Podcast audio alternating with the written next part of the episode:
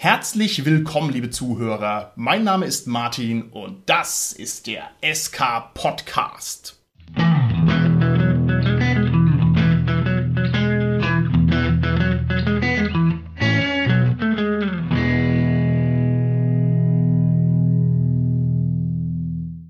mir heute im Studio sind meine lieben Gäste der Richard, der Carsten und der Holger.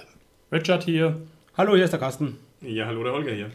Das Thema unserer heutigen Folge ist Rollenspielfilme oder Filme, die sich über das Rollenspiel drehen oder Filme, die das Rollenspiel behandeln. Wir werden uns diesem sehr seltsamen, sehr kuriosen Subgenre der Filmkunst heute mal in aller gebotenen Ausführlichkeit widmen.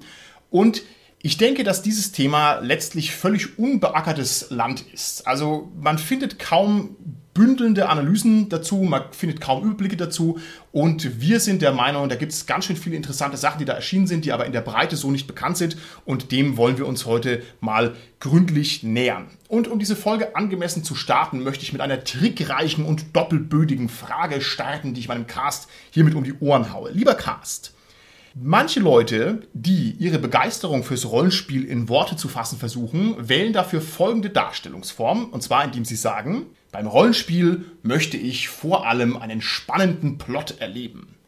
Wie steht ihr denn zu der Aussage? Also stimmt auf jeden Fall für mich und der Unterschied ist eben zu einem Film, den ich mir anschaue oder ein Buch, das ich lese, dass ich als Rollenspieler die Möglichkeit habe, ja auch da was dazu beizutragen zur Spannung des Plots oder auch die Spannung auflösen kann, dadurch wie ich die Figur verkörpere oder wie sie sich entscheidet im Rollenspiel. Der Carsten hat schon den Braten gerochen, dass es nämlich genau darum geht, also quasi um dieses Wechselspiel aus Passivität und Aktivität, das letztlich auch wiedergespiegelt wird durch diese unterschiedlichen, ja Medien kann man eigentlich nicht sagen, weil Rollenspiel ist ja kein Medium, aber ihr wisst, was ich meine, durch diese unterschiedlichen Aktivitätsformen etwas anzugucken und etwas aktiv zu spielen. Ich gebe die Frage trotzdem nochmal weiter. Holger, wie schaut es aus bei dir? Würdest du sagen, einen spannenden Plot zu erleben ist für dich reizvoll am Rollenspiel oder würdest du sagen, eher nicht so? Die Frage kann man doch gar nicht mit Nein beantworten, weil das ist natürlich ein Teil des Erlebnisses. Natürlich ist die Frage so gestellt, wirklich dieses passive Erleben. Und das kann schon mal interessant sein, aber eigentlich spiele ich ja trotzdem immer mit in der Runde. Also ich lehne mich dann schon irgendwie mal zurück und lasse irgendwie die anderen vielleicht mal ihren auf sie maßgeschneiderten Konflikt spielen. Und denke mir, ja, das ist schön, aber ich will dann auch irgendwann mal wieder aktiv werden. Okay, vielen Dank für die Antwort, lieber Richard. Wie ist es bei dir? Möchtest du spannende Plots erleben? Ich denke, bei einer Kampagne oder bei einem One-Shot wäre der spannende Plot auf jeden Fall der rote Faden, der sich da durchzieht. Aber ich brauche es nicht nur. Also es gibt natürlich auch viele andere Faktoren, die mir beim Rollenspiel Spaß machen. Aber das Wichtigste ist eben ein gutes Ende, ein spannender Plot. Okay, schön, dass ihr alle drei jetzt hier plotfreudig seid. Das gibt mir die Möglichkeit, da nochmal anzusetzen. Und zwar gibt es Rollenspieler, die mit einer grundsoliden Berechtigung meiner Meinung nach sagen würden, das ist dann einfach kein Rollenspiel. Das kann man so nicht sagen. Ich kann nicht sagen, ich möchte hier einen Plot erleben, weil dann könnte ich mich auch hinsetzen und könnte Filme gucken. Und manche Leute werden jetzt sagen, ja, wieso? Film gucken und Rollenspiel unterscheidet sich ja gar nicht so arg. Und das ist eben eine Aussage, die also auf ganz schön viel Gegenwind stoßen kann und stoßen wird, weil es nämlich fundamental sich widerspricht. Also ich zum Beispiel würde sagen, früher hätte ich das auch unterschrieben, hätte auch gesagt, spannender Plot, klar, ist toll. Mittlerweile merke ich, dass mich die Plots eigentlich grundsätzlich kaum mehr so in den Bann schlagen können. Ich meine, man hat alles schon mal gesehen, alles schon mal irgendwie gehört. Und dass also die Aktivitätskomponente beim Rollenspiel immer drastischer im Vordergrund steht. Also ich möchte fast so weit gehen, dass ich sage, ich pfeife auf den Plot, der interessiert mich überhaupt nicht. Ich möchte eigentlich tun lassen können, was ich will. Und wenn man mal so ein schönes Railroading-Abenteuer mal wieder erlebt, ab und an mal, dann merkt man auch, ja doch, also das ist gar nicht so pralle, so ein schöner Plot. Wir müssen es jetzt hier an der Stelle nicht lösen. Ich möchte nur mal das Grundproblem anzeichnen, dass also Erleben und etwas tun zwei grundunterschiedliche Dinge sind. Und das, wie gesagt, findet sich wieder in diesen unterschiedlichen Zugangsformen zu unserem Hobby Rollenspiel. Ich stelle die nächste einleitende Frage zur Folge in die Runde. Wenn unser Hobby, und das können wir alle vier unterschreiben, so ein unglaublich faszinierendes und in Beschlag nehmendes Hobby ist, dass man das normalerweise in seinem Leben mehr Jahre tut, als man, sag mal, verheiratet ist oder mehr Jahre betreibt, als man einen Job hat.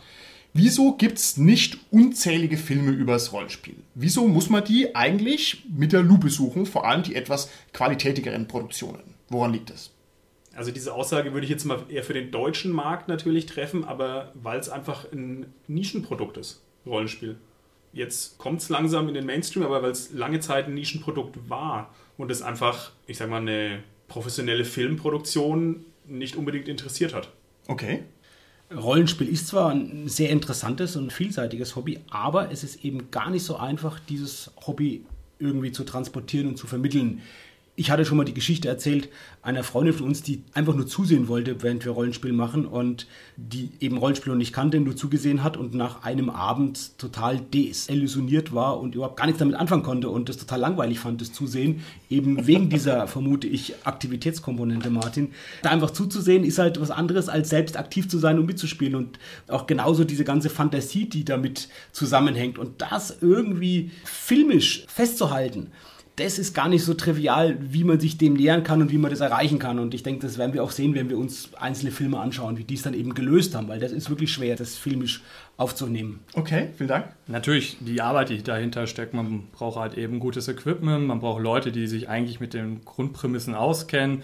Dann das Ganze zu schneiden, dann überhaupt auch da den ganzen Plot, die ganzen Sachen, die halt einfach eine Geschichte erzählen müssen und halt auch die Statisten. Also ich denke, das ist einfach viel Arbeit, viele Stunden, die da reingehen müssen. Da muss man einfach drauf Lust haben. Stimmt, das glaube ich auch. Wie man sagen muss, Holger, Karten ist ein Witz, oder? Das macht man nebenher. Ich habe die Folge jetzt schon geschnitten, ja. Nein, Karten ist die Hölle. Vielen Dank nochmal, lieber Holger, für deine saure Pflicht, die du da regelmäßig ablieferst und mich damit schwer entlastest. Ich denke trotzdem, dass es eigentlich mehr Rollenspielfilme geben müsste, und zwar aus zwei Gründen. Erstens mal ist es sehr viel einfacher geworden, irgendwelche Dinge zu filmen, und zwar mit dem Aufkommen der Digitalkameras und so. Also wenn ich mir überlege, ja, vor 30, 40 Jahren, da war das unmöglich, irgendwas zu filmen. Auf diese alten VHS-Dinger, da ging es vielleicht schon, aber ihr wisst, was ich meine. Also war sehr viel schwieriger. Heutzutage kosten die Kameras eigentlich nichts mehr. Im Prinzip sind schon die Handys gut ausgerüstet, um Dinge aufzunehmen. Und Rollenspiel ist halt so ein aktivierendes Hobby. Manche schreiben was, manche malen was, manche machen ihre eigenen Abenteuer, manche machen Podcasts, manche machen YouTube, was auch immer. Aber es muss doch auch da eine gewisse Schnittmenge geben an kreativen, aktiven Leuten, die sagen, ja, ich mache halt Rollenspiel und ich bin Hobbyfilmer. Und ich denke, dass hier relativ wenig kommt, finde ich seltsam. Es kann auch sein, dass mir einfach diese Sachen noch nicht bekannt sind, sondern dass es eben auf dieser Hobbyschwelle zu niedrigschwellig ist, dass es mich sozusagen erreicht. Aber auch das werden wir in der Folge nochmal abklopfen, was es da für verschiedene Dimensionen der Rollenspielfilme gibt. Ich denke, das Phänomen hat man zumindest bei YouTube, dass diese ganzen Let's Plays auf jeden Fall über die Jahre zugenommen haben. Und da muss man einfach sagen, das ist halt die, böse gesagt, die einfachste Methode. Die professionellen Let's Plays müssen auch geschnitten werden, aber es ist auf jeden Fall wesentlich weniger Arbeit, als eine ganze Fanproduktion zu machen. Ich weiß nicht, was die Rocket Beans oder Critical Role da eben am Schneiden und am Machen sind. Und das wird bestimmt immer noch immens sein für so ein Projekt. Ja, man muss dazu vielleicht noch sagen, noch einfacher als YouTube machen ist Podcasten. Also wir für unseren Podcast müssen nicht mal die Badewanne verlassen. Ja, wir können einfach drin sitzen bleiben. Ich gehe die Frage noch ein Schrittchen weiter. Und zwar haben wir jetzt schon ein bisschen an diesen Rollenspielfilmen rumgedoktert und das kam auch schon so ein bisschen durch. Das Genre ist kaum zu erfassen, weil der Carsten hat schön gesagt, sich dem Rollenspiel irgendwie visuell zu nähern, ist sehr schwierig. Und ich würde vorschlagen, wir versuchen jetzt mal so ein paar grundsätzliche unterschiedliche Arten von Filmen, die was mit dem Rollenspiel zu tun haben, zu benennen, um dann für unsere Podcast-Folge jetzt uns was rauszupicken, womit wir uns jetzt beschäftigen wollen, weil mit dem ganzen Universum der Filmheit, das ist vielleicht doch ein bisschen viel. Carsten, was gibt es für Arten von Rollenspielfilmen? Es gibt Filme, die wie ein Spielfilm in dieser Rollenspielwelt spielen und wo ein Zuschauer, der das gar nicht wüsste, dass es auf einem Rollenspiel basiert, gar nicht merken würde, also bekanntesten sind da wahrscheinlich die D&D-Verfilmungen, aber es gibt eben eine ganze Menge von wirklich auch sehr guten Fan-Verfilmungen.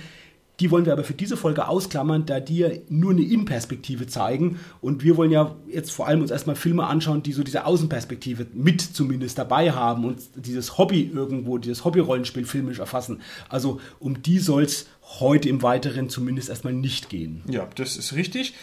Im Prinzip kann man bei dem, was du sagst, noch dazu addieren, dass es auch einfach viele Filme gibt, die so eine Art rollenspielerischen Anklang haben oder die sich mit Rollenspiel sehr gut reimen oder die so ein bisschen denselben Vibe verströmen. Ich sage jetzt mal einfach ganz salopp den Herr der Ringe. Ja, der Herr der Ringe, die Heldengruppe, die durch ein Fantasyland rumrennt, das ist ja im Prinzip ein Rollenspielplot.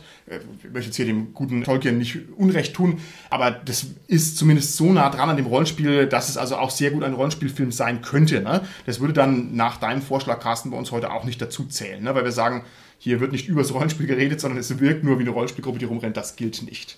Okay, was gibt es noch für Möglichkeiten, damit umzugehen? Genau, nachdem ich ja gerade schon was ausgeschlossen habe, möchte ich jetzt noch was einschließen. Die eine Möglichkeit wäre, dass ich halt dieses Rollenspielmilieu oder dieses Rollenspielhobby als Aufhänger für eine spannende Geschichte nehme, für ein Krimi, für ein Drama. Da habe ich ein Beispiel, das ich gefunden habe in meiner Recherche. Das ist eine Romanverfilmung von einem Rechtsanwalt, den Jan Josef Liefers spielt. Der Werner heißt dieser Rechtsanwalt. In der einen Folge kommt er an eine Schule und leidet in der 7. Stunde, das ist auch der Titel dieses Romans, beziehungsweise auch dieser Episode, leitet der eine Jura-AG und die Schüler spielen da irgendwie auf dem Dachboden von der Schule auch Rollenspiel. Das war früher eine Nervenheilanstalt und dann geschieht da auch irgendwie ein Suizid oder ein Mord und irgendwie gibt es da auch Verwicklungen. Ich habe ihn leider nicht gesehen, da der Film momentan nicht beziehbar ist, weder auf DVD noch im Netz irgendwo zu sehen ist. Der kommt aber immer mal wieder, wird in Videotheks hochgeladen. Aber das wäre genauso ein Beispiel eben für ein Film, der einfach dieses Sujet des Rollenspiels nimmt und da quasi anknüpft, um eine eigene Geschichte zu machen und zu sagen, ah ja, das ist ja was, wo interessant ist, kann man ein Krimi oder ein Drama beispielsweise draus spinnen. Okay, das ist dann also eine Art Film, wo das Rollenspiel als Aufhänger genommen wird, das heißt letztlich doch ein bisschen im Hintergrund ist, ne? Also es geht dann eigentlich um andere Dinge, aber jetzt nicht konkret ums Rollenspiel. Habe ich das richtig verstanden? Mehr oder minder im Hintergrund. Es dient halt quasi, um einen Krimi zu erzählen. Okay, ja? Und okay. In dieser Reihe gibt es ja 5 Krimis und dieser eine Krimi spielt halt da mit diesen Schülern, die halt das Rollenspiel machen. Okay. Ja. Im Prinzip gibt es auch noch Filme, die die Nerdkultur in den Vordergrund rücken, die also sozusagen sich mit dem Leben der Nerds beschäftigen. Das ist jetzt ein kurioses Genre, sag ich mal, das jetzt in der letzten Zeit vor allem verstärkt kommt, weil also diese Nerdigkeit eine gewisse Coolness bekommen hat. Reden wir uns jedenfalls gerne ein, ob es wirklich so ist, wer weiß es denn. Auf alle Fälle, wenn wir uns überlegen, wir haben so eine Serie, ist jetzt kein Film, aber so eine Serie wie Big Bang Theory, da werden eben die Nerds ausgeleuchtet, was sind es eigentlich für Leute heutzutage, die da quasi eine Art Subkultur pflegen und da kommt man dann über die ein oder andere Schiene auch wieder aufs Rollenspiel, das die dann eben zum Beispiel auch betreiben. Ansonsten würde ich sagen, diese ganzen Ratgeber für Rollenspiel auf YouTube zum Beispiel sind auch ein Genre, das also sehr neu ist, aber halt natürlich unglaublich breit mittlerweile aufgestellt ist. Also es gibt ganz, ganz viele hochinteressante Kanäle, die da viel gutes Zeug liefern und entsprechend ist es auch noch so eine Sache, die sich mit dem Rollenspiel einfach sehr stark beschäftigt. Fällt euch sonst noch was ein? Auf jeden Fall gibt es noch Rollenspiel-Dokus, die sich halt damit auseinandersetzen, wie man in dieses Spiel kommt, was man halt alles erleben kann. Natürlich mehr über das Live-Action-Roleplaying als über das Pen and Paper, aber da gibt es sicherlich auch noch einiges. Genau, da gibt es noch eine Reihe von Dokus. Und ich würde sagen, es gibt so Mischfilme, die beides machen, die Leute zeigen beim Rollenspiel und dann gleichzeitig auch zeigen, was die beim Rollenspiel erleben. Das ist so eine Möglichkeit, diese Schwierigkeit des Filmisch zu erfassen, umzusetzen. Da gibt es auch ein paar, denke ich, ganz erwähnenswerte, gute Filme, die das von dieser Herangehensweise her machen. Genau. Und damit wir hier in dieser Folge ein abgegrenztes Sujet haben und uns da auf was konzentrieren können und nicht überwältigt werden von dem ganzen Stoff, legen wir jetzt für die Folge fest. Also bei uns soll es heute darum gehen, um interessante Rollenspielfilme, die das Rollenspiel aus einer Außenperspektive zeigen. Das heißt, wir wollen nicht in den drinstecken, sondern in den Filmen, über die wir sprechen, wird Rollenspiel gezeigt, wie es quasi stattfindet. Kann man das so sagen, oder ist eine gurkige Definition? Ihr dürft nicht nur nicken, ihr müsst lautstark am Mikrofon mir zustimmen. Also ich finde, die Definition ist gut und ich denke, die inkludiert eine ganze Menge an Filmen. Okay, wunderbar. Mediale Transformationen sind immer ein riesengroßes Problem. Jeder, der mal ein Buch gelesen hat und hat sich danach den Film angeguckt, der wird gemerkt haben, dass natürlich die Interpretation des Regisseurs niemals im Einklang ist mit der eigenen Vorstellungswelt. Und er wird auch gemerkt haben, dass es gar nicht so leicht möglich ist, Dinge, die in einem Buch passieren, schön auf die Leinwand zu bringen. Ein bekanntes Beispiel sind die 3 goldenen Haare, die der Gimli im Buch von der Elfenkönigin bekommt. Also eigentlich eine ganz schöne Geste, also schön tief und schwer und passt gut in die Welt. Aber das funktioniert im Film nicht, weil 3 Haare kann man nicht zeigen, das ist zu klein und zu blöd. Also ist es nicht möglich, das ordentlich umzusetzen. Und das ist ja ein Problem, das bei 2 sehr stark verschwisterten medialen Aufbereitungsformen schon da ist. Also Bücher als ein Medium, das ich letztlich erlebe passiv und Filme, wo ich das auch passiv erlebe, was da dargestellt wird, ist ja sich trotzdem noch so nahe, dass es also sehr eng beieinander ist. Jetzt habe ich beim Rollenspiel, der Carsten hat es schon angesprochen, das Problem, dass Rollenspiel sich überhaupt nicht eignet zum Verfilmen. Jetzt frage ich hier euch mal, was gibt es denn für Probleme? Wieso kann ich nicht einfach sagen, okay, Rollenspiel, zack, gut ist, ergibt einen guten Film? Wo beißt sich das? Eins der Probleme beim Umsetzen von Rollenspiel in den Film ist natürlich, das passiert ja eigentlich in der Vorstellungswelt. Also natürlich passiert es am Tisch irgendwie, Aber jeder hat natürlich seine eigene Vorstellungswelt, beziehungsweise die sollte dann in der Gruppe so ein bisschen aneinander angeglichen sein, dass das alles zueinander passt. Aber also diese Umsetzung dieser Vorstellungswelt, das ist halt sehr, sehr schwierig, oder dieses Rüberbringen davon aus dem Film. Das merkt man auch, finde ich, bei vielen Let's Plays, dass die so ein bisschen Längen haben teilweise. Ja, ne? Also die müssen schon sehr, sehr gut produziert sein und, sagen wir mal, auf, ich nenne es mal in Anführungsstrichen, Action oder Spaß produziert sein, hingeschnitten sein zur Not. Dass es halt wirklich dann auch Spaß macht, dem zuzuschauen und dass man da was rüberbringt. Das stimmt, und ich würde aber einwenden, diese Längen, die wir wahrnehmen als Zuschauer, die würden wir, wenn wir da am Tisch sitzen würden, gar nicht so bemerken. Mhm, genau. Das ist halt genau das, dass wir diese Außenperspektive dann haben und dann draufschauen und nicht dabei sind und nicht aktiv mithandeln und nicht aktiv mitdenken, so wie wir am Tisch, auch wenn wir gerade nicht die Aktiven wären, trotzdem dabei wären. Ich glaube, da kommt es genau, du hast das schon gesagt, und mir fällt dazu ein, Holger, die Mayri Stritter von Orkenspalter TV, die hat es auch mal in einem Interview oder mal in einer Folge von Orkenspalter TV gesagt, dass sie anders auch leitet bei den Let's Plays, als sie leitet, wenn sie jetzt so für die private Runde leiten würde. Also genau sich dessen auch bewusst ist und das auch anders sein muss eben, weil es eben dann unterhalten soll und Zuschauer findet, als wenn man es eben so für sich zu Hause macht. Ja. Okay, das ist ja super spannend. Mir wäre noch eingefallen, dass Rollenspiel natürlich genuin multiperspektivisch ist. Das heißt, man hat ja überhaupt nicht eine Geschichte, die man zeigen könnte, sondern man hat ja eigentlich 5 Geschichten, die man zeigen müsste, weil die ja in der Vorstellungskraft stattfinden und die unterscheiden sich ja ganz extrem. Und jetzt der Holger schon vorhin gesagt hat, ja, man kann sich auch mal zurücklehnen und nur zugucken. Ja, es kann sein, dass diese ganzen Geschichten völlig aneinander vorbeilaufen. Also, dass manche kümmern sich eben um den Plot, manche kümmern sich um ihre privaten Seitengeschichten, manche machen sich nur ihre schönen Gedanken dazu. Das heißt, das ist ja auch nicht schön linear in einen Film zu kriegen, einfach weil es so sehr verwurstelt ist und so sehr weit auch auseinanderdriftet. Da fällt mir der Film Rashomon ein von Akira Kurosawa. Da geht es um einen Mordfall, der aus 3 verschiedenen Perspektiven erzählt wird. Und man sieht jeweils die Erzählung der Personen, die davon berichten, quasi als Spielfilm, als wenn es so gewesen wäre. Aber die passt natürlich überhaupt nicht zusammen. Da hat jeder erzählt, jeder was ganz anderes. Und der hat es halt total gut gezeigt, so dass jeder so irgendwo seine eigene Wahrheit hat oder so was, oder den anderen auch was als Wahrheit verkaufen will. Und das ist ein wirklich phänomenal guter Film. Gibt es auch einige Remakes im Western-Genre zum Beispiel. Aber das ist, glaube ich, natürlich sehr überspitzt jetzt bei dem Rashomon gezeigt worden. Ein Stück weit trifft es aber, denke ich, schon, wo du gesagt hast, Martin, auch im Rollenspiel zu. Das Gute, was wir im Rollenspiel aber haben, ist, dass wir in der Regel gemeinsame Erlebnisse haben. Auch wenn wir unterschiedliche Schwerpunkte haben, die Gruppe wird in der Regel nicht so häufig getrennt, weil das ist ja genau, wenn sich dann Gruppen trennen, am Tisch zumindest, dann haben wir wirklich das Problem, wen zeigen wir jetzt, wessen Erleben, um wen geht's da jetzt, ja. Aber das ist natürlich eine Frage, die man sich filmisch stellen muss. Will ich die ganze Gruppe als solches abbilden oder will ich jetzt eine Person abbilden oder 2 Personen und will schauen, was die jetzt so machen, weil in Romanen haben wir das typischerweise eben nicht. Da haben wir entweder den Ich-Erzähler, der immer nur aus seiner Perspektive erzählt, oder wir haben halt die Erzählung aus der dritten Person, die halt so allgemein schildert. Wer es jetzt ein bisschen dann wirklich so wieder in die Fantasy reingebracht hat, das war natürlich der George Martin mit dem Lied von Eis und Feuer, der halt schon auch, glaube ich, im ersten Roman aus 12 verschiedenen Dritte-Personen-Perspektiven aber erzählt zumindest, ja. Also der hat es ein bisschen wieder so eingeführt, dass es von vielen eben multiperspektivisch ist. Ein weiteres Problem ist, dass wir natürlich beim Rollenspiel trotz allem keinen Dramaturgen haben. Wir haben natürlich den Spielleiter, das ist klar, der Spielleiter hat bei weitem nicht die Macht und die Möglichkeiten, die ein Romancier, ein Autor oder ein Filmregisseur hat, sondern die Plots im Rollenspiel sind ja letztlich trotz allem emergent. Ne? Also wenn ich noch das noch allerhärteste Railroading-Abenteuer hernehme, das wird trotzdem nicht so ablaufen, wie das vorher geplant war, sondern das weicht immer davon ab, und ein gutes Rollenspiel-Abenteuer, jedenfalls nach einer einigermaßen modernen Perspektive, ist eh irgendwo handlungsoffen, und das abzubilden in einem linearen Film ist also auch super schwierig, also eigentlich geht's ja kaum, ne? Weil Film kannst du halt vor- und zurückspulen, Rollenspielrunde eigentlich nicht, weil kein Mensch weiß, was in 2 Stunden los ist, ob man noch festhängt in irgendeinem Kampf, ob irgendwer Blödsinn macht, ob alle auf der Flucht sind, ja, wer weiß es, niemand weiß es, ne? Das ist also auch sehr, sehr schwierig.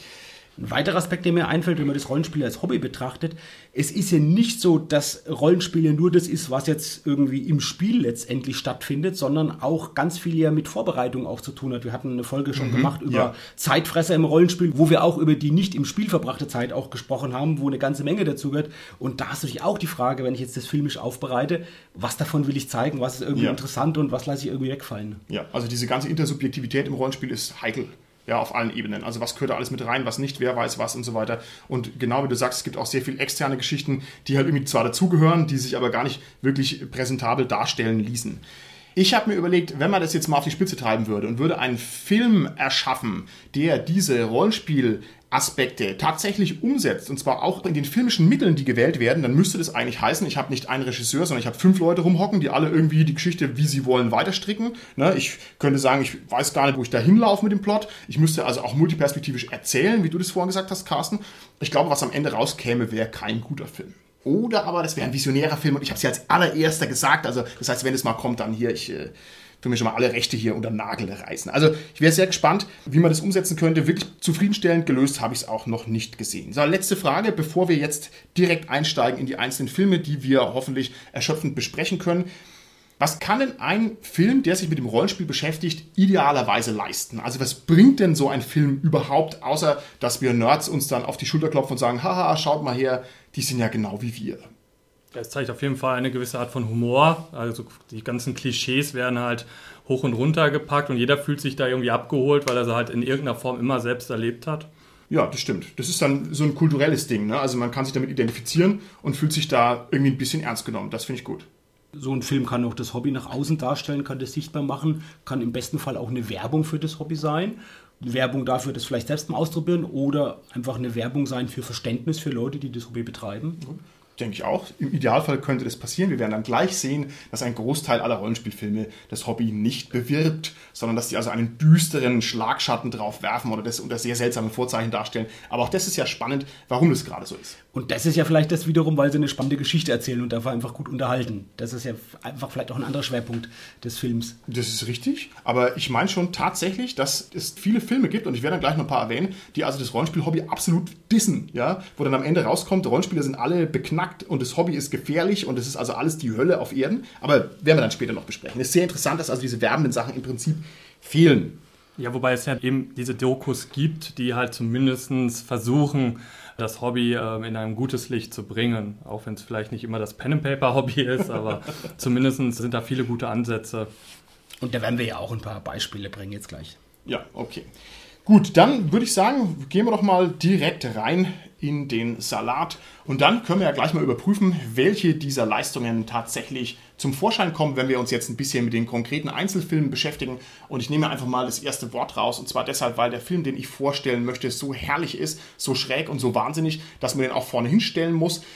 Mich würde interessieren, liebe Zuhörer da draußen im SK Podcast Land, welche Filme ihr tatsächlich kennt. Einfach deswegen, weil es für mich ganz schwer nachzuvollziehen war, wie bekannt diese Filme sind. Und der erste könnte tatsächlich bekannt sein, weil er eben schon etwas älter ist. Und zwar handelt es sich dabei um den großartigen Film Mazes and Monsters oder auf Deutsch auch Labyrinth der Monster. Und dieser Film ist von 1982, das heißt aus einer Zeit, als die Welt noch in Ordnung war und als Spielfilme wirklich noch geguckt worden sind und als Leute wie der Tom Hanks, die ja dann irgendwann mal zu Multimillionären mit eigenen Inseln und Hubschraubern geworden sind, noch jung und biegsam waren. Der spielt da nämlich mit. Das heißt, der gute Tom Hanks hat tatsächlich mal in einem Rollenspielfilm mitgewirkt. Und Mazes and Monsters ist ein Film, der im Prinzip so funktioniert, dass jemand, der schon rollenspielerische Traumata hat, nämlich der Schüler, wie heißt der, Billy, glaube ich, also der junge Tom Hanks, dass der in eine neue Schule kommt, wo er quasi einen Neuanfang starten möchte. Und obwohl er da einen Neuanfang machen soll, gerät er gleich wieder an die nächste Spielgruppe, Mazes and Monsters. Richard, was glaubst du denn, welches Spiel durch den Titel Mazes and Monsters parodiert werden soll?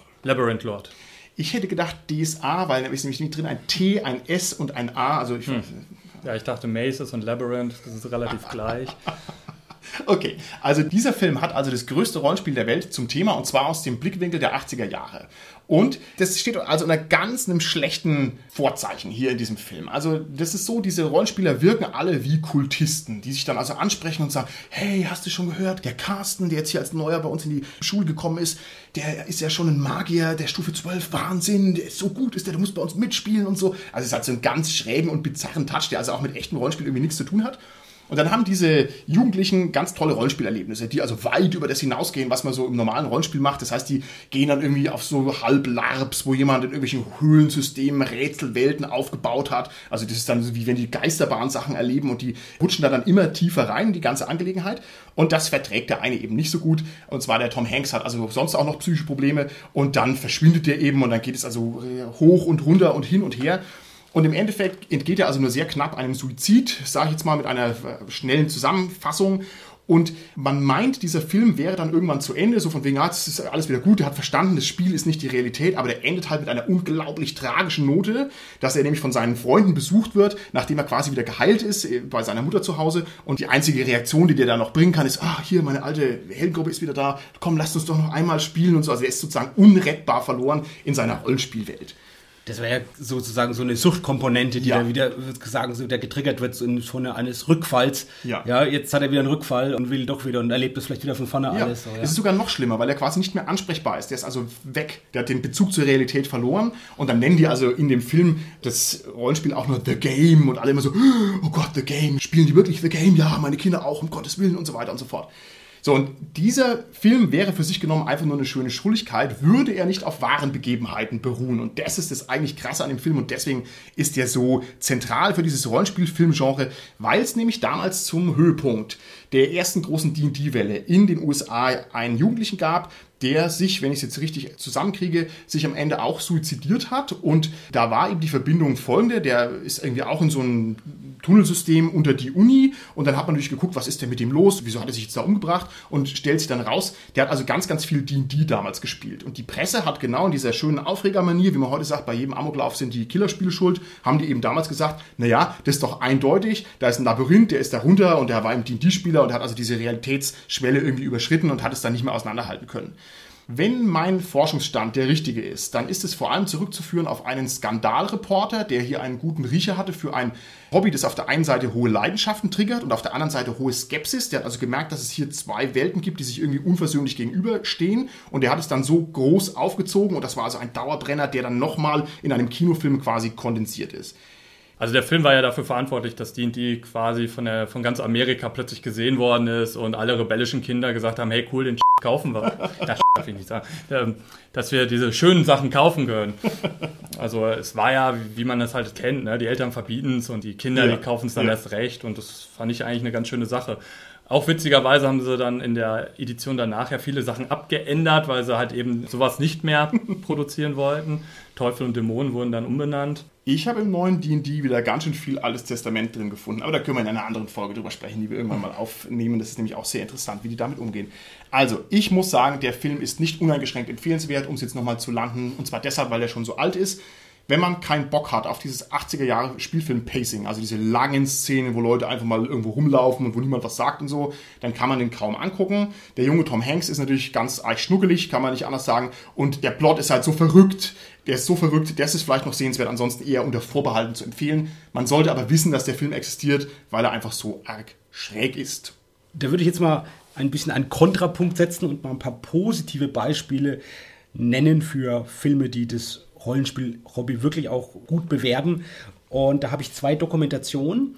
Die erste Dokumentation, die heißt Die Herren der Spiele, die ist aus dem Jahr 2012 in Deutschland gedreht, ist 88 Minuten lang und zeigt das LARP-Hobby. Und da ist genau das, was eben einfacher ist im Vergleich zum Tischrollenspiel. Beim LARP, wenn die Leute in Kostümen, Gewandung rumrennen, dann noch entsprechend eben irgendwie draußen sind, in einer schönen Umgebung, dann ist natürlich das schon filmisch einfach viel attraktiver und schöner zu sehen, was da passiert und was die machen, weil man halt einfach auch sieht, was sie eben tun, als wenn sie am Tisch sitzen und einfach nur Würfel über den Tisch rollen lassen und irgendwelche Zahlen auf dem Heldendokument ausfüllen. Also der Film zeigt das Hobby-Rollenspiel aus der Perspektive von 3 LARPern, und zwar einer Lehrerin, eines Apothekers und eines Abiturienten, und zeigt verschiedene LARPs und zeigt also die auch in verschiedenen Rollen, wie sie das LARP-Hobby erleben, und er zeigt eben auch, was mir da sehr, sehr gut gefällt daran, auch viel hinter den Kulissen. Er zeigt die LARPer auch privat, wie sie sich auf das Spiel vorbereiten, wo ich vorhin auch gesagt hatte, eben dieses Metagaming, das zeigt er gerade bei dem LARP sehr schön, zeigt also auch, wie sie sich vorbereiten, wie sie untereinander auch mit anderen Menschen, mit Freunden über das Hobby sprechen, zeigt auch viel Hintergründe von dem LARP, zeigt auch die LARP-Veranstalter und bespricht die und zeigt halt auch tolle Bilder aus dem LARP heraus. Also finde ich, ist eine sehr schöne Werbung für das LARP und einfach ein toller Film, den ich mir immer wieder gerne anschaue, und das ist wirklich der Film, den ich zu Hause habe und auch Freunden zeige, wenn ich mal dem was vom LARP-Hobby näher bringen will, die nichts damit zu tun haben, dann tue ich immer wieder diesen Film einlegen und zeige den denen. Ich glaube, ich kenne den Film, lieber Carsten, weil du jetzt diesen Apotheker ansprichst. Ist es der Apotheker, der dann so seinen Keller zeigt und der hat so einen richtigen Labkeller, wo er irgendwie, keine Ahnung, 40 Kostüme drin hängen hat? Ist es der Film?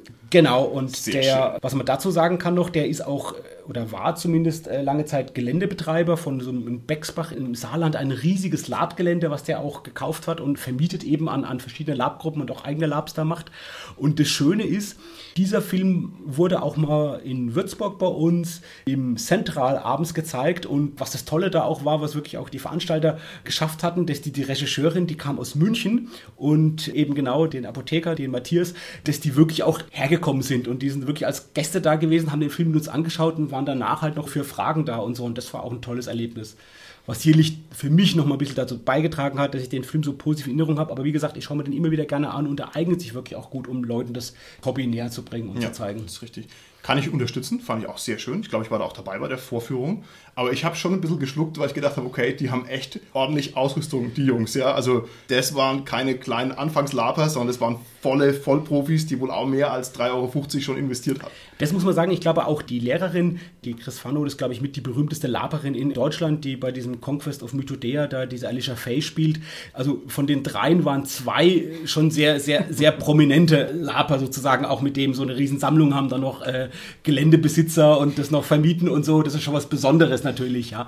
Ich habe noch einen zweiten Film, der ist ein Jahr später entstanden, auch in Deutschland 2013. Der heißt Wochenendkrieger, hat ungefähr die gleiche Länge, ist 90 Minuten und der zeigt das jetzt aus der Perspektive ähnlich, aber von 5 Protagonisten. Eine davon ist genau wieder die Lehrerin, die Alicia Fay spielt, und dann gibt es aber noch 4 andere Protagonisten, einen Parteisekretär, einen Montagearbeiter, eine Designstudentin und einen Maskenbildner. Und da ist es natürlich schon ein bisschen mehr sozusagen wegen weiter und vielleicht auch ein bisschen so auch andere Identifikationsfiguren, die man vielleicht eher nachvollziehen kann, die es nicht ganz so auf so einer professionellen Ebene des Lab-Hobby betreiben.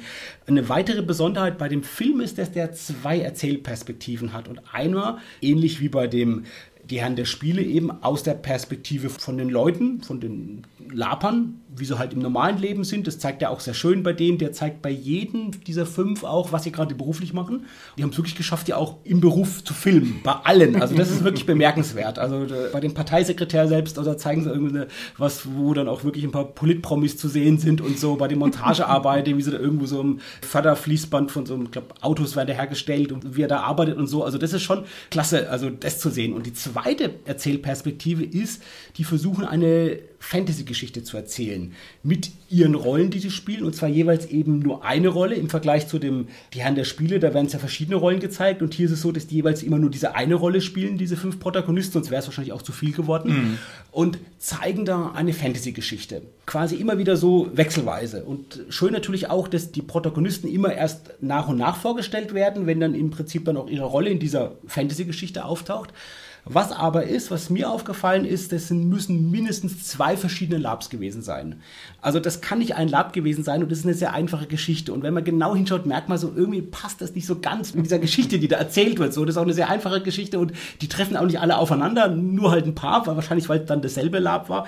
Das, finde ich, ist ein bisschen gewöhnungsbedürftig und ist für mich nicht so 100% exakt gelungen. Ansonsten ist es auch wirklich ein schöner, ein toller Film, den man auch sicherlich genauso gut als Werbung nehmen kann wie die Herren der Spiele. Den werde ich mir auch nochmal zulegen, dass ich ihn dann wirklich auch auf DVD habe und dann auch gucken kann mit dem. Wie gesagt, schöner zeigt er fast noch so dieses alltägliche Leben von den Labern, dass das halt Menschen sind, die halt im Alltag sind und halt das Lab machen. Und was er wirklich, wirklich super gut zeigt, der Film, der Wochenendkrieger, ist, welche Vorteile man durch das Lab vielleicht oder welche Gewinne man im Leben hat. Und da gibt es sehr viele schöne Beispiele von diesen 5 Protagonisten. Wir hatten ja auch schon mal eine Folge, wo wir so ein bisschen drüber geredet haben, was bringt Rollenspiel fürs Leben, und der zeigt das wirklich sehr, sehr schön, der Film. Ich würde dir jetzt gerne 2 Punkte geben, weil du 2 positive Filme gezeigt hast, aber das ist über Lab gesprochen, lieber Carsten. Das heißt, ich halte die 2 Punkte erstmal nochmal zurück, und lege stattdessen noch einen vernichtenden Rollenspielfilm drauf, wo also die Rollenspieler ganz schlecht wegkommen, und zwar ist es der Film mit dem Titel Zero Charisma. Und Zero Charisma, der Titel sollte eigentlich einen schon ein bisschen aufhorchen lassen, aber bei mir hat es nicht funktioniert. Ich habe den Film recht intensiv begleitet, der ist noch gar nicht so alt, ich würde sagen vielleicht ungefähr 5 Jahre plus minus, weiß ich nicht. Und ich weiß nicht, der ist mal irgendwann gekickstartet worden, ist gedreht worden und er hat also einen Trailer, der unglaublich charmant ist und lustig, und ich hatte mich sehr drauf gefreut, so im Stil von The Gamers oder vergleichbaren Filmen, also irgendwie so einen freundlichen Durchlauf durch alle Nerd-Klischees und Rollenspieler-Klischees da serviert zu bekommen. Im Endeffekt geht der Film darum, dass irgendwo der beste Dungeon Master aller Zeiten rumsitzt, und es ist also ein Nerd, wie er im Buche steht, also etwas übergewichtig, schlampiger Mettler, sag ich mal, Männchenbemaler, jemand, der halt einfach das ganz ernst nimmt, und dann merkt man eben so langsam, oh, der hat ja ganz, ganz schlechte Eigenschaften. Also zum Beispiel ist er sehr sozial schwach, ne? Lebt bei seiner Großmutter im einfachen Häuschen, hat keinen gescheiten Beruf, und dann sagt man schon, okay, also da ziehen so die ersten düsteren Wolken auf, und dann wird's hässlich, weil sich dann also den ganzen Film über entfaltet, was das für ein schlechter Mensch ist. Also der ist zum Beispiel unglaublich bossy gegenüber seinen Freunden und unglaublich dominant am Spieltisch und ist nicht in der Lage, irgendwie mal eine Emotion von jemand anderem anzunehmen und so weiter. Und der läuft dann von der filmischen Dramaturgie das Problem hinein, dass also ein junger Hipster in sein Rollenspielhabitat eindringt, und der ist halt charmant und cool und lustig und hat eine Freundin und alle haben Spaß und der hat sehr viel mehr Charisma, und der zerstört ihm dann sozusagen sein kleines Gehege und ruiniert ihm seine Welt, und dann geht der Film also völlig in die Abgründe. Da wird er also gewalttätig und versucht sich da zu rächen und so weiter und so fort. Und ich dachte am Anfang, ey, das ist doch eigentlich total cool zum Angucken, aber irgendwann tut's weh. Also man möchte dem armen Kerl, jedenfalls ich nicht, beim weiteren Absacken, bei seiner Abwärtsspirale zugucken, weil man also schon merkt, worauf es rausläuft. Nämlich darauf hin, dass er also einfach an seinen eigenen Schwächen scheitert, und es ist also ein brutaler und grauenvoller Film, der also an den Rollenspielern kein gutes Haar lässt. Und ich weiß auch nicht, ob ich den empfehlen soll, den Film, weil er ist super gemacht. Schauspieler sind großartig, also gerade dieser Game Master ist ein ganz starker, guter, krasser Schauspieler. Und die Plots sind gut, das Pacing ist gut, alles gut, aber so der Content von dem Film ist echt hammerhart. Da würde ich mich auch mal über eine andere Meinung freuen. Also wenn den jemand mal gesehen haben sollte, zufällig, ob ich das nur vielleicht falsch sehe, aber das ist echt ist kein Gamer-Film, sondern es ist ein Anti-Gamer-Film, da wird kein gutes Haar dran gelassen. Aber es geht ja um Tischrollenspiele in dem Film. Ja, absolut. Und wie zeigt er das Tischrollenspiel, der Film? Die sitzen am Tisch rum und dann rollen die Würfel und dann sagt also der Spielleiter, na, um das zu tun, müsstest du aber eine 20 schaffen. Haha. Und dann sagt der andere, ja, mach ich's halt. Und dann kriegt das hin. Also es werden richtig Spielszenen gezeigt. Es bleibt bei der Außenperspektive. Und ja, also das wird konsequent durchgehalten. Also ich habe so einen ähnlichen Film, der ist jetzt vielleicht nicht ganz so brutal mit dieser Zerstörung des Hobbys Rollenspiel, nenne ich es mal. Aber er schlägt halt sehr in diese Bresche rein mit ganz viel diese typischen Klischees bedienen und zeigen, dass die so ein bisschen sozial schwach sind, und genau. Es geht nämlich um den Film THAC0, also THAC0 eigentlich. Vielleicht ganz kurz zu diesem Begriff. Das ist ein Begriff aus D&D 2. Edition. Also das war To Hit Armor Class 0.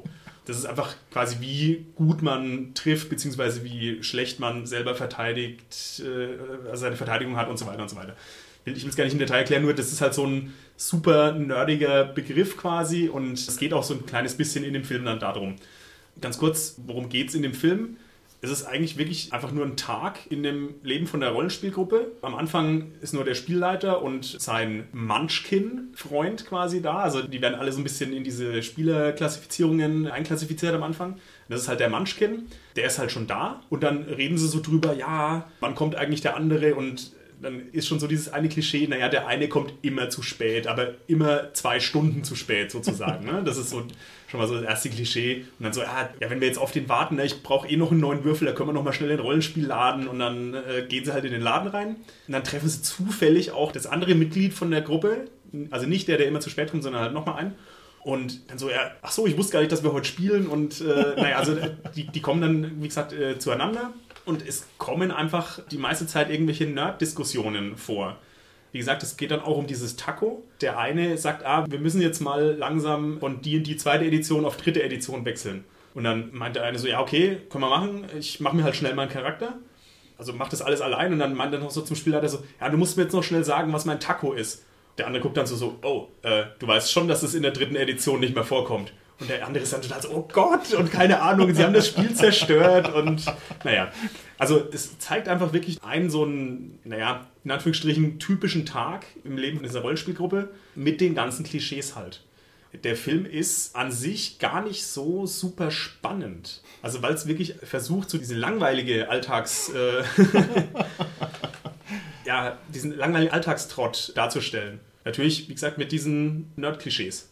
Also ich habe jetzt weder den Zero Charisma gesehen, den du gerade erwähnt hast, Martin, noch den THAC0 gesehen. Und mir scheint es aber ja so zu sein, nach dem, was ihr beide jetzt beschrieben habt, dass das beides Filme sind, die sich tatsächlich eher auch an Rollenspieler richten, also als Zuschauer. Und deshalb natürlich auch nicht so spannend sein müssen irgendwo, weil es halt eher so das Hobby den Rollenspielern nochmal zeigt und so ein paar Besonderheiten. Aber man sieht es ja schon bei beiden Titeln. Also THAC0 zum Beispiel, der Titel, der macht ja nur Sinn, wenn ich wirklich D&D kenne. Also den hat mir Richard bei der Herfahrt im Auto erklärt, den Titel, den ich, also für was die Abkürzung steht, ne? Den wusste ich bis dahin auch noch nicht. Und gut, Zero Charisma kann man als Rollenspieler sich vielleicht noch so ein bisschen denken oder so, aber man muss ja auch zumindest Rollenspieler sein, sonst weiß man auch nicht, also kann den Titel schon gar nicht richtig verstehen, ja? Da fängt es ja schon an. Also ja, das ist natürlich richtig. Die Filme, also besonders der THAC0, richten sich extrem an erfahrene Rollenspieler, die halt dann diese ganzen In-Jokes verstehen.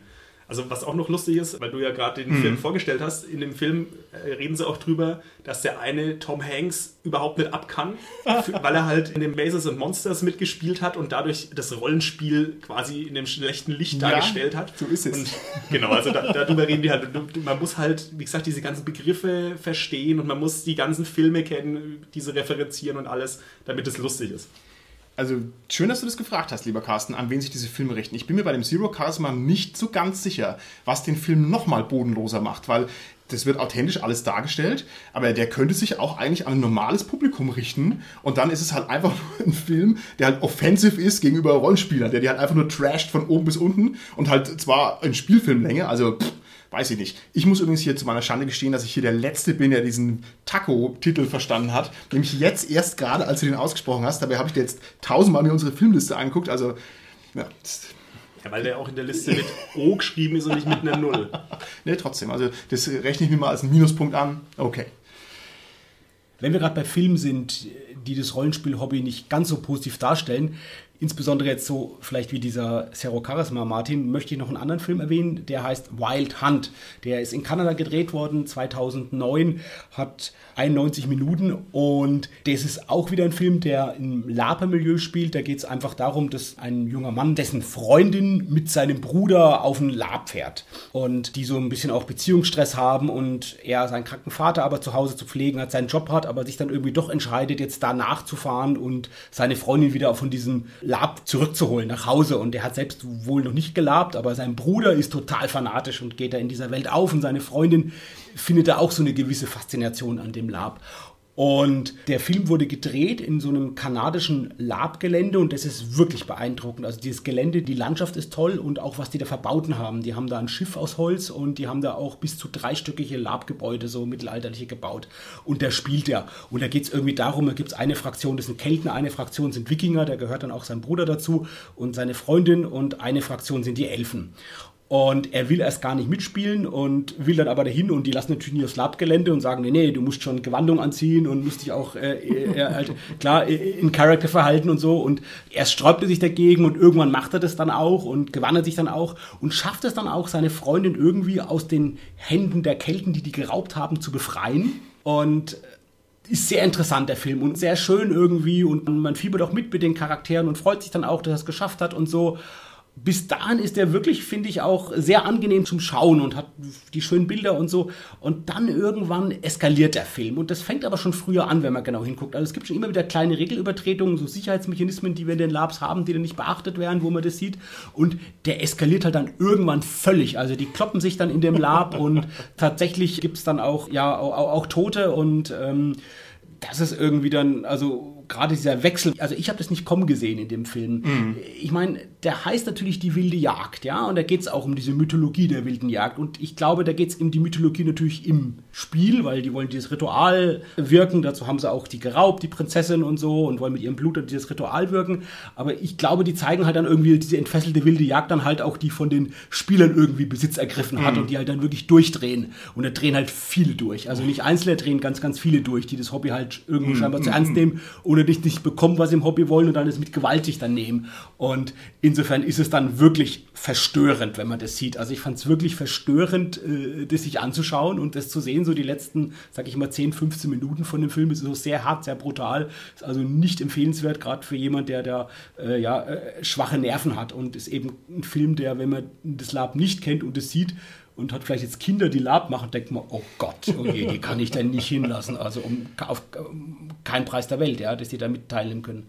Aber das sind dann realistische Schrecken, die dann dargestellt werden. Also ich stelle es mir jetzt ein bisschen so vor, wie der Herr der Fliegen, dass also das irgendwie dann kollabiert so in der kleinen Welt. Ist das so gedacht oder passieren irgendwelche fantastischen Elemente, die dann da... Nee, genau, ich glaube, das ist ein ganz guter Vergleich. Ich habe das auch in irgendeiner Rezension auf YouTube gesehen, da hat das auch, glaube ich, jemand mit Herr der Fliegen verglichen. Also ich glaube, das ist genauso. Okay. Das, und das ist so Gruppenphänomene, die dann entstehen cool. Und wo das dann so ausartet und also genau dann mit sowas eben wie quasi so in der Richtung wie Herr der Fliegen dann geht. Genau. Wem würdest du den Film empfehlen?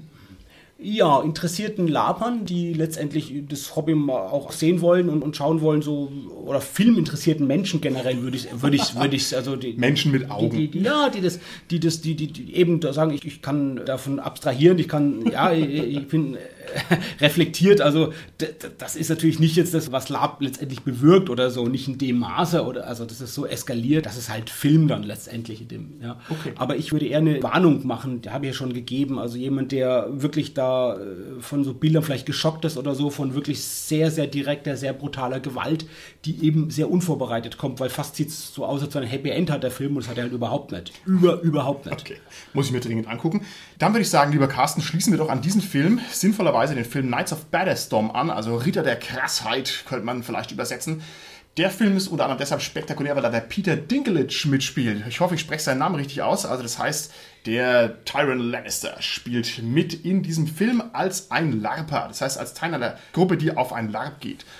Jetzt, du hast dir den Film auch mit angeguckt, lieber Carsten. Ne? Der eskaliert ja auch sehr schnell. Also der fängt an wie so ein fröhlicher, lustiger Nerdfilm. Ne? So hier die guten Kumpels fahren irgendwie auf den Lab und haben eine gute Zeit. Aber der eskaliert anders. Kannst du das vielleicht ein bisschen beschreiben? Ja, ich würde vielleicht kurz noch ergänzen. Ich finde, das sind noch mehrere bekannte Schauspieler. Das ist sicherlich den bekanntesten genannt. Die Summer Glau, die wir zum Beispiel aus Serenity und Firefly kennen, spielt mit. Dann der Ryan Quanten spielt mit. Den kennen wir zum Beispiel aus True Blood. Und dann der Steve Zahn, der spielt relativ viele Filme. Da kann ich jetzt keinen speziellen sagen und Serien, aber das Gesicht kennt man, sage ich mal, von denen. Da sind viele bekannte und noch andere Schauspieler, die mitmachen. Er eskaliert, also es geht darum, auch wieder so eine ähnliche Geschichte vielleicht sogar wie jetzt bei dem Wild Hunt. Deshalb finde ich, passt das auch ganz gut. Es geht auch einer, der gerade Stress mit seiner Freundin hat und da ist aber eher so, dass die Kumpels sagen, ach komm, wir nehmen dich jetzt mit auf den Lab und da lenkst dich jetzt mal ab von deinem Beziehungsstress. So, dann sind die auf dem Lab und es geht um ein Zauberbuch, das die halt sich als Prop für den Magier, den der eine spielt, genommen haben und der liest halt da so Zauber ab und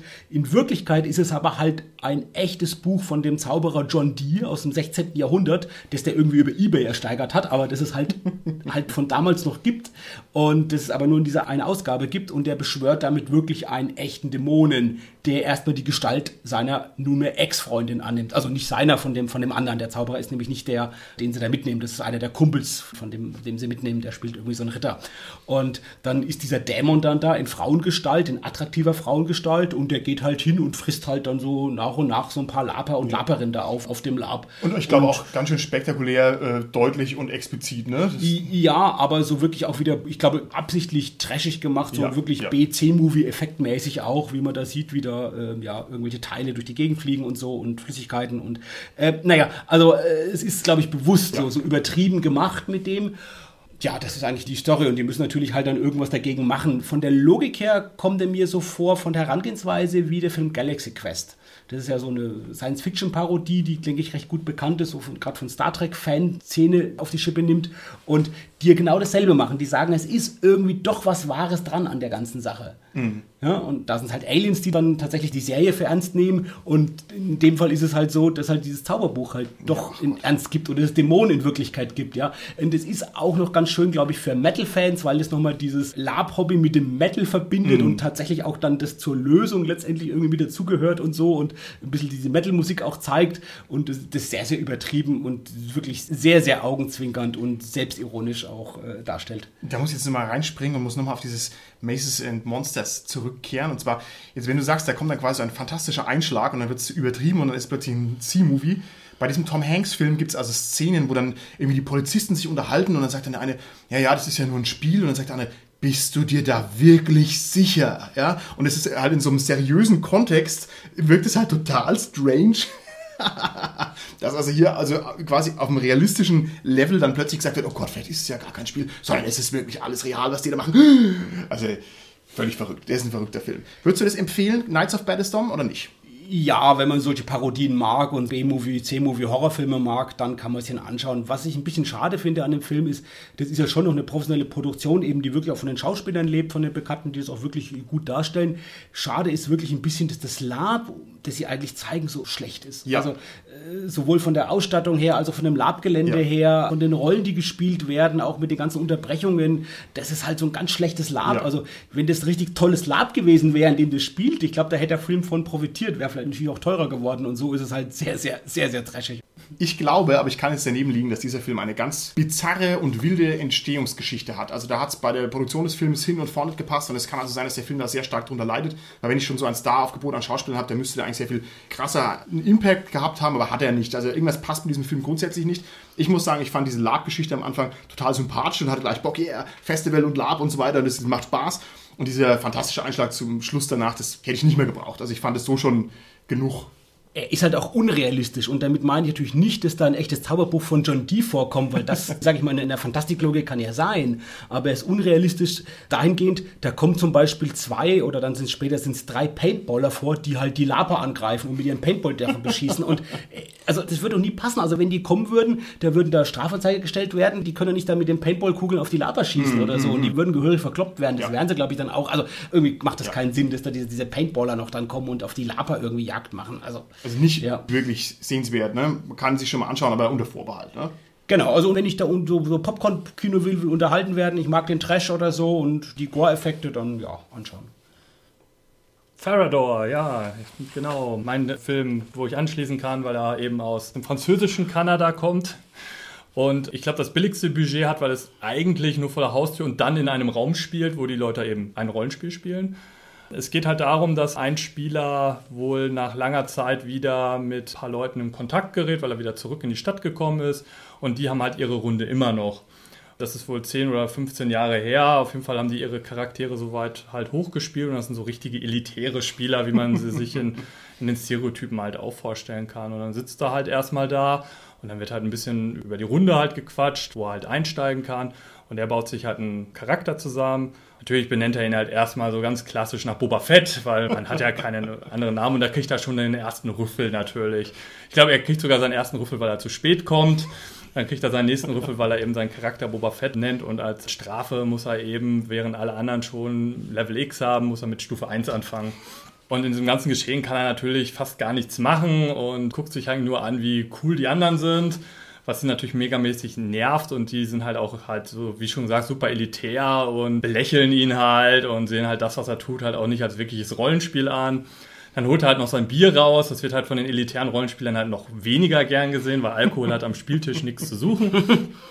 Ja, und es kommt dann halt irgendwann zu der Situation, wo sich der Spieler halt rächt. Das ist in der Nacht, da fragt er halt, ob er seinen Schleichenwurf, also er macht einen Schleichenwurf und fängt halt da an, ja, dann wird es halt ein bisschen, ich weiß nicht, unschön, also er fängt halt an, den Magier oder irgendeinen der beiden Charaktere halt an zu vergewaltigen. Der erwacht dann halt nicht und darf halt quasi zuhören, wie der Spielleiter halt sagt, was Boba Fett gerade mit ihm macht. Und als er dann wach wird, will er halt Rache nehmen sofort, und aus Versehen tötet er dann den anderen Spieler, der eben 15 Jahre seinen Charakter gespielt hat. Und schlussendlich ist die Rache, dass er halt die ganze Gruppe zerreißt und dann halt geht und ja, ich hatte halt meinen Spaß und alle anderen total geknickt sind. Ja, das ist so ein bisschen die Quintessenz von dem ganzen Film. Also auch nicht werbend fürs Rollenspiel. Man sieht am Anfang eben schon so ein paar Sachen, die man halt auch irgendwie mal mit aufgeschnappt hat. Auch dieses elitäre Spielergehabe, was eigentlich ganz schön ist, dass es halt überspitzt dargestellt wird.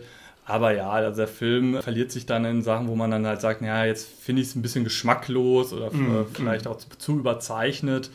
Ja, ich fand ihn okay, aber ich würde ihn nicht weiterempfehlen. Okay, also das ist jetzt wieder ein Rollenspielfilm, der irgendwie nicht so gut dazu geeignet ist, unser Hobby zu fördern, auch wenn er vielleicht für die Rollenspieler selber sehenswert ist und irgendwie lustig oder schön schrullig.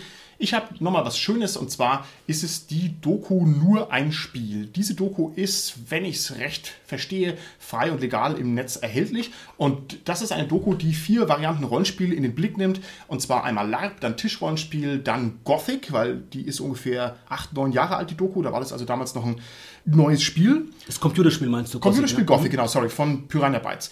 Und zum Schluss World of Warcraft, und zwar mit dem Unterschied, dass also Gothic quasi ein Singleplayer-Rollenspiel am Computer ist und World of Warcraft halt ein Massive Multiplayer Online Role-Playing Game, dieses unaussprechliche Wort. Und da wird sehr ruhig erzählt und dargestellt, was es für Spielformen sind. Also das LARP ist zum Beispiel ein schönes DSA-LARP, damals noch organisiert unter anderem von einem gewissen Uli Lindner, er müsste wohl Finsterkamm-LARP gewesen sein, hat er mir gesagt. Und das ist deswegen herrlich, weil die ganzen LARPer und LARPerinnen alle voll begeistert sind und dabei sind. Es macht richtig Bock, dazu zu gucken.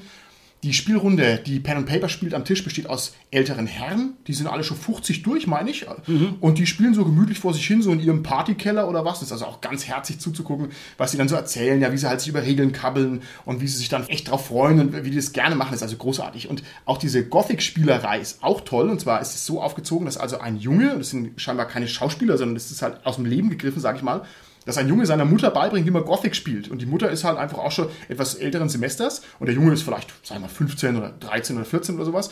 Und dann spielt halt die Mutter Gothic und kämpft sich da durch den fiktiven Kontinent. Und der Junge steht da daneben und sagt, ja, mach mal das, mach mal das. Also das ist ein herrliches Setup. Ja, und World of Warcraft braucht man kaum erklären.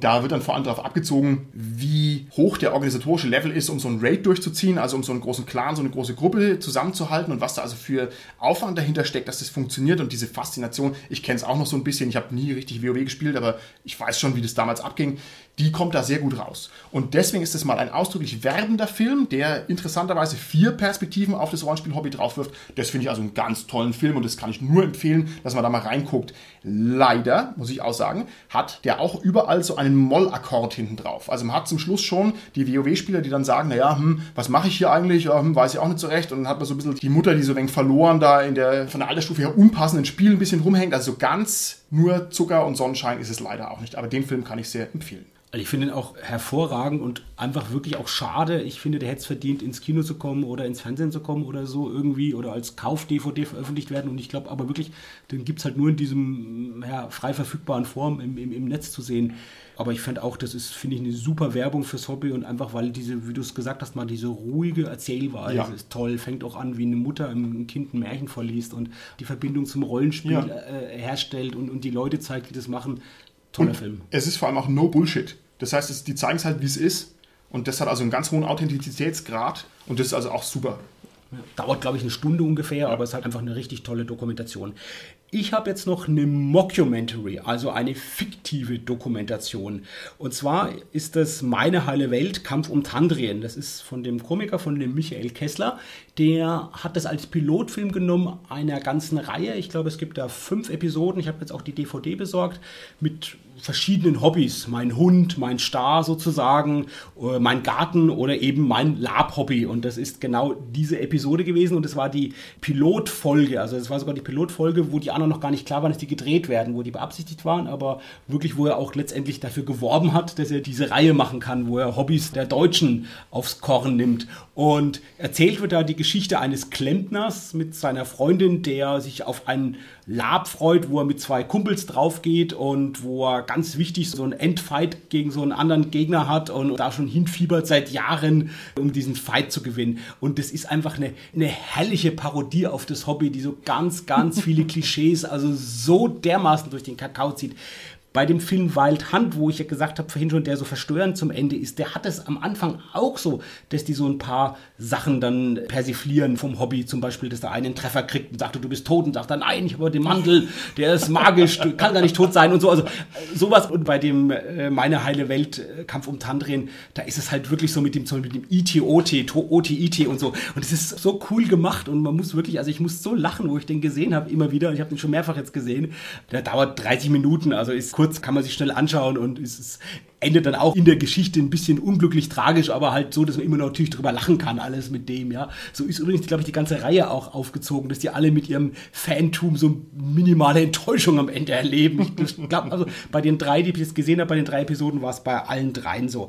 Ich kann mich entsinnen, kam 2016 raus und war auch im Fernsehen zu sehen, immer mal wieder bei Wiederholungen und auch in den Mediatheken, jetzt eben auf DVD raus, wo der 2016 rauskam, das ist auch in der Fanszene doch auch Kritik gegeben hat und das also, oder ein Aufschrei, dass sich einige sich dann empört haben, oh, so wird ja unser Hobby nach außen dargestellt.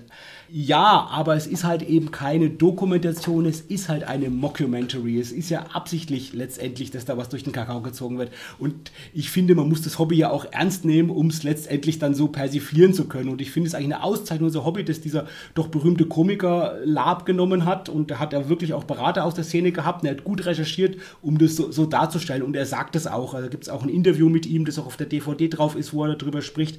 Und da sagt er auch, es ist nicht sein Ziel, da die Laber vorzuführen. Und eher sein Ziel auch, dass die Laber vielleicht doch über sich selbst lachen können. Und also ich kann es und fand das einfach eine witzige, kurzweilige Unterhaltung. Okay, also empfehlenswert. Jetzt mal zur Abwechslung. Also von mir aus ja. Nein, wir hatten ja schon andere Empfehlungen auch. Ja. Gut, dann haben wir hinten raus noch zwei Schmankerl, die nicht fehlen dürfen, wenn wir schon Rollenspielfilme besprechen. Mit Blick auf die Uhr schauen wir mal, dass wir es einigermaßen zügig noch durchkriegen. Lieber Carsten, was hast du uns noch abschließend oder fast abschließend mitgebracht? Ja, ich habe einen Rollenspielfilm aus Island, tatsächlich aus dem Jahr 2007, heißt Astropia, ist mit 94 Minuten ein Spielfilm, dem es eben auch in vielen Ländern vermarktet wurde, unter anderem auch in Deutschland, auch übersetzt ist auf Deutsch und auf DVD zum Schauen gibt. Handelt von einer, ja, so einer Schickimicki-Tussi, sag ich mal, deren Freund einen Autoladen hat, aber irgendwie so halbseitige Geschäfte macht, der irgendwie kriminell ist und der dann in den Knast kommt und sie dann wirklich ihren Job verliert und auch ihre Wohnung verliert und muss dann bei einer Freundin unterkommen.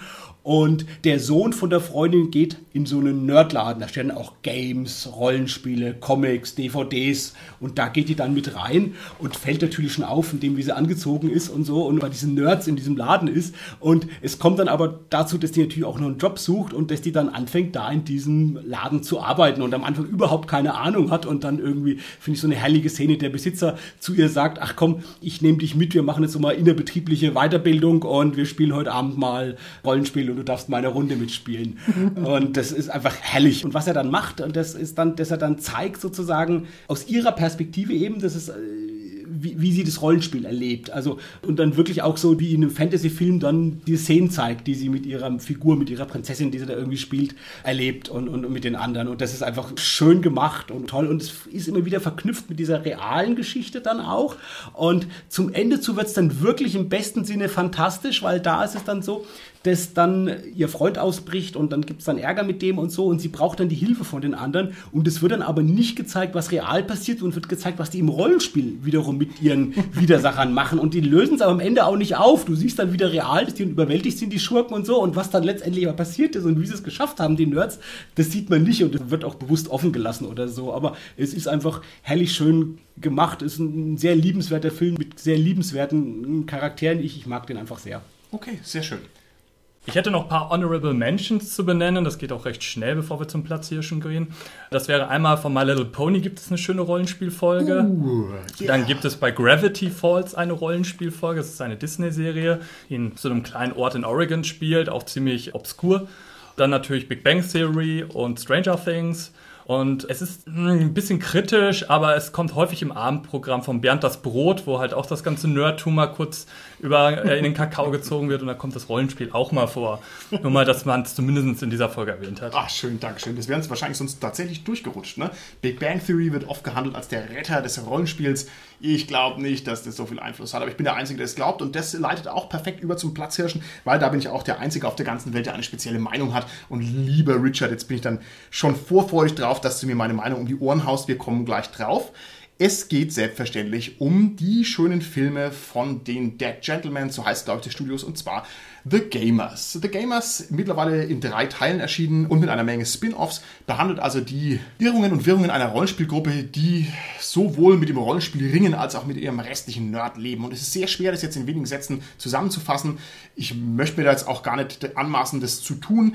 Eine wesentliche Besonderheit dieser 3 Filme ist, dass der erste Film eine Art Underground-Erfolg war. Als das Internet noch jung war, war The Gamers 1 einer der wenigen Filme, die es überhaupt gab über das Rollenspiel. Und es ist eine völlige Garagenproduktion, also wo irgendwie in einem Studentenheim aufgenommen wird, wie eben die Rollenspielrunde rumhockt und wie sie zu laut sind und wie sie sich amüsieren und wie also einfach nur rollenspielerische Klischees durch den Kakao gezogen werden. Also der Spieler versucht, den Plot zu sprengen, die Würfelwürfe passen nicht und alles klappt hinten und vorne nicht und so weiter. Also ganz, ganz, ganz low budget. Und es war so erfolgreich, dass sie dann gesagt haben, okay, sie machen 5 Jahre später oder knapp 5 Jahre später The Gamers 2 Darkness Rising, basierend auf dem alten Cast mit noch neuen professionelleren Schauspielern drin. Und das ist dann schon so ein richtiger Spielfilm, der im Prinzip ähnlich funktioniert. Also man hat hier einen größeren Plot und die Rollenspielgruppe wird gezeigt, wie sie am Tisch sitzt und ihre Echtweltprobleme und, keine Ahnung, Humanities sozusagen, also hier Beziehungsprobleme und wer ist hier der Leader in der Gruppe und wer sagt an und so weiter und so fort. Und dann gleichzeitig, wie das halt im Rollenspiel umgesetzt wird. Und das ist also auch ganz herrlich anzuschauen.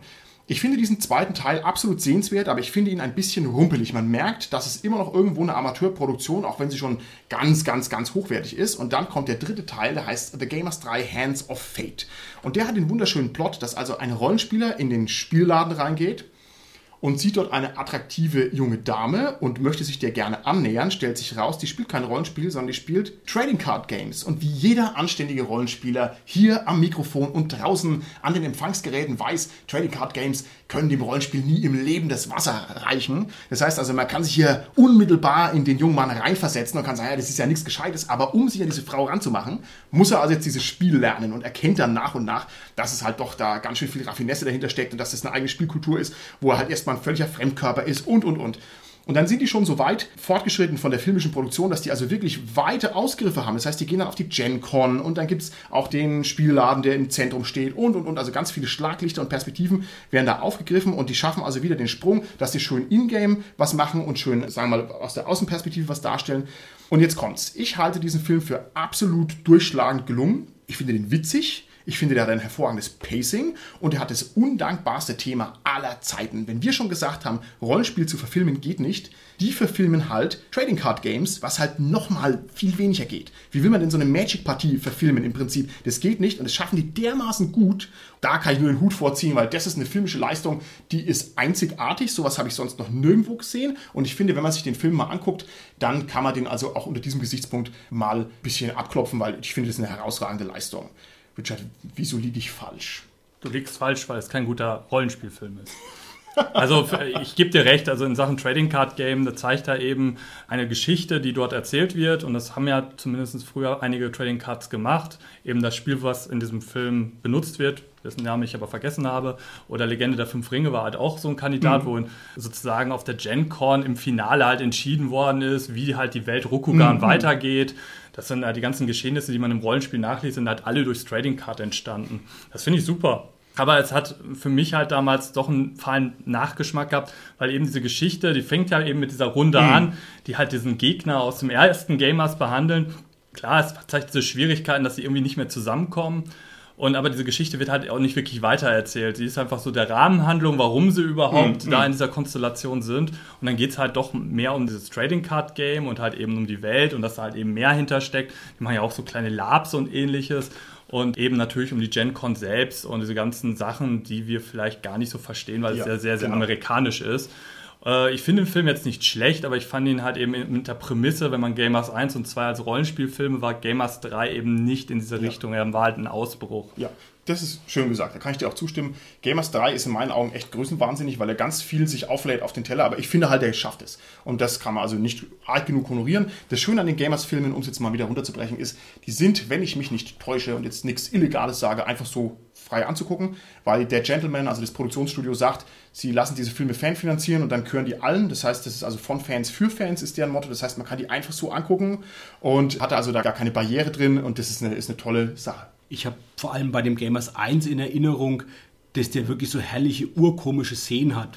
Die machen sie ähnlich wie bei dem Astropia, dass die halt natürlich dann quasi so zeigen, was die Charaktere erleben, während die am Tisch würfeln. Ja. Und die zeigen halt so die absurden Sachen, die halt sind. Also am Tisch würfelt man und denkt, das macht Sinn und dann zeigen die, wie es dann in real denn wäre und zeigen halt, dass es überhaupt nicht Sinn macht. Und das zeigen die, so glaube ich, in 1, 2 so Szenen super eindrucksvoll, wo jeder Rollenspieler sich an die Stirn langt und nur lacht und sagt, oh stimmt, den Fehler haben wir auch gemacht oder so. Ja. Also das macht er einfach super gut. Es ist ein königlicher Spaß und ich finde, der gehört auch zur großen abendländischen Nerdbildung dazu, der Film. Das heißt, man sollte sich den dringend mal angucken, wenn man es nicht eh schon getan hat. Und ein letzter Satz noch. Dieses Studio hat ganz viele Spin-Offs gemacht. Es gibt also eine Serie, die heißt Humans and Households, die das Ding umdreht. Das heißt, Fantasy-Figuren kommen in die echte Welt und müssen dann in der echten Welt rumhüpfen. Sie haben Journey Quest gemacht. Das ist eine sehr aufwendig produzierte Serie, die so ein bisschen im Gamers-Universum spielen könnte, also diesen Vibe sozusagen lebt. Und dann gibt es noch ein ganz herrliches, mittlerweile leider schon abgesetztes Ding, und zwar ist es Brothers Barbarian. Das hat den Plot, dass zwei Barbarenbrüder, und da bin ich natürlich schon voll getriggert, weil es ja meine rollenspielerische Idealrolle ist, dass zwei Barbarenbrüder von einer Hexe verflucht werden und dann sind sie beide 45. Und dann ist also der Witz, die sind halt middle-aged in Middle-Earth und sind halt quasi alte Männer, die halt rumrennen und ihre Jugend wieder suchen und da fühle ich mich ja direkt angesprochen. Gut, dann würde ich sagen, werden wir an dieser Stelle mal die Folge beenden. Ich würde mir wünschen, wenn unsere Zuhörer uns noch mitteilen könnten, welche Filme sie da gerne angucken oder was wir hier übersehen haben. Das ist also gut möglich, dass wir da nicht alles ganz abgedeckt haben. Wir werden uns herausnehmen, dass wir vielleicht noch weitere Filmbesprechungsfolgen machen, die dann einen anderen Fokus haben. Also zum Beispiel aus der inneren Perspektive oder wie auch immer, gibt es ja noch viele andere Geschichten. Okay, dann würde ich sagen, wenn mir keiner widerspricht am Mikrofon, sind wir für heute einigermaßen durch. Bis zum nächsten Mal. Tschüssi. Ciao. Tschüss.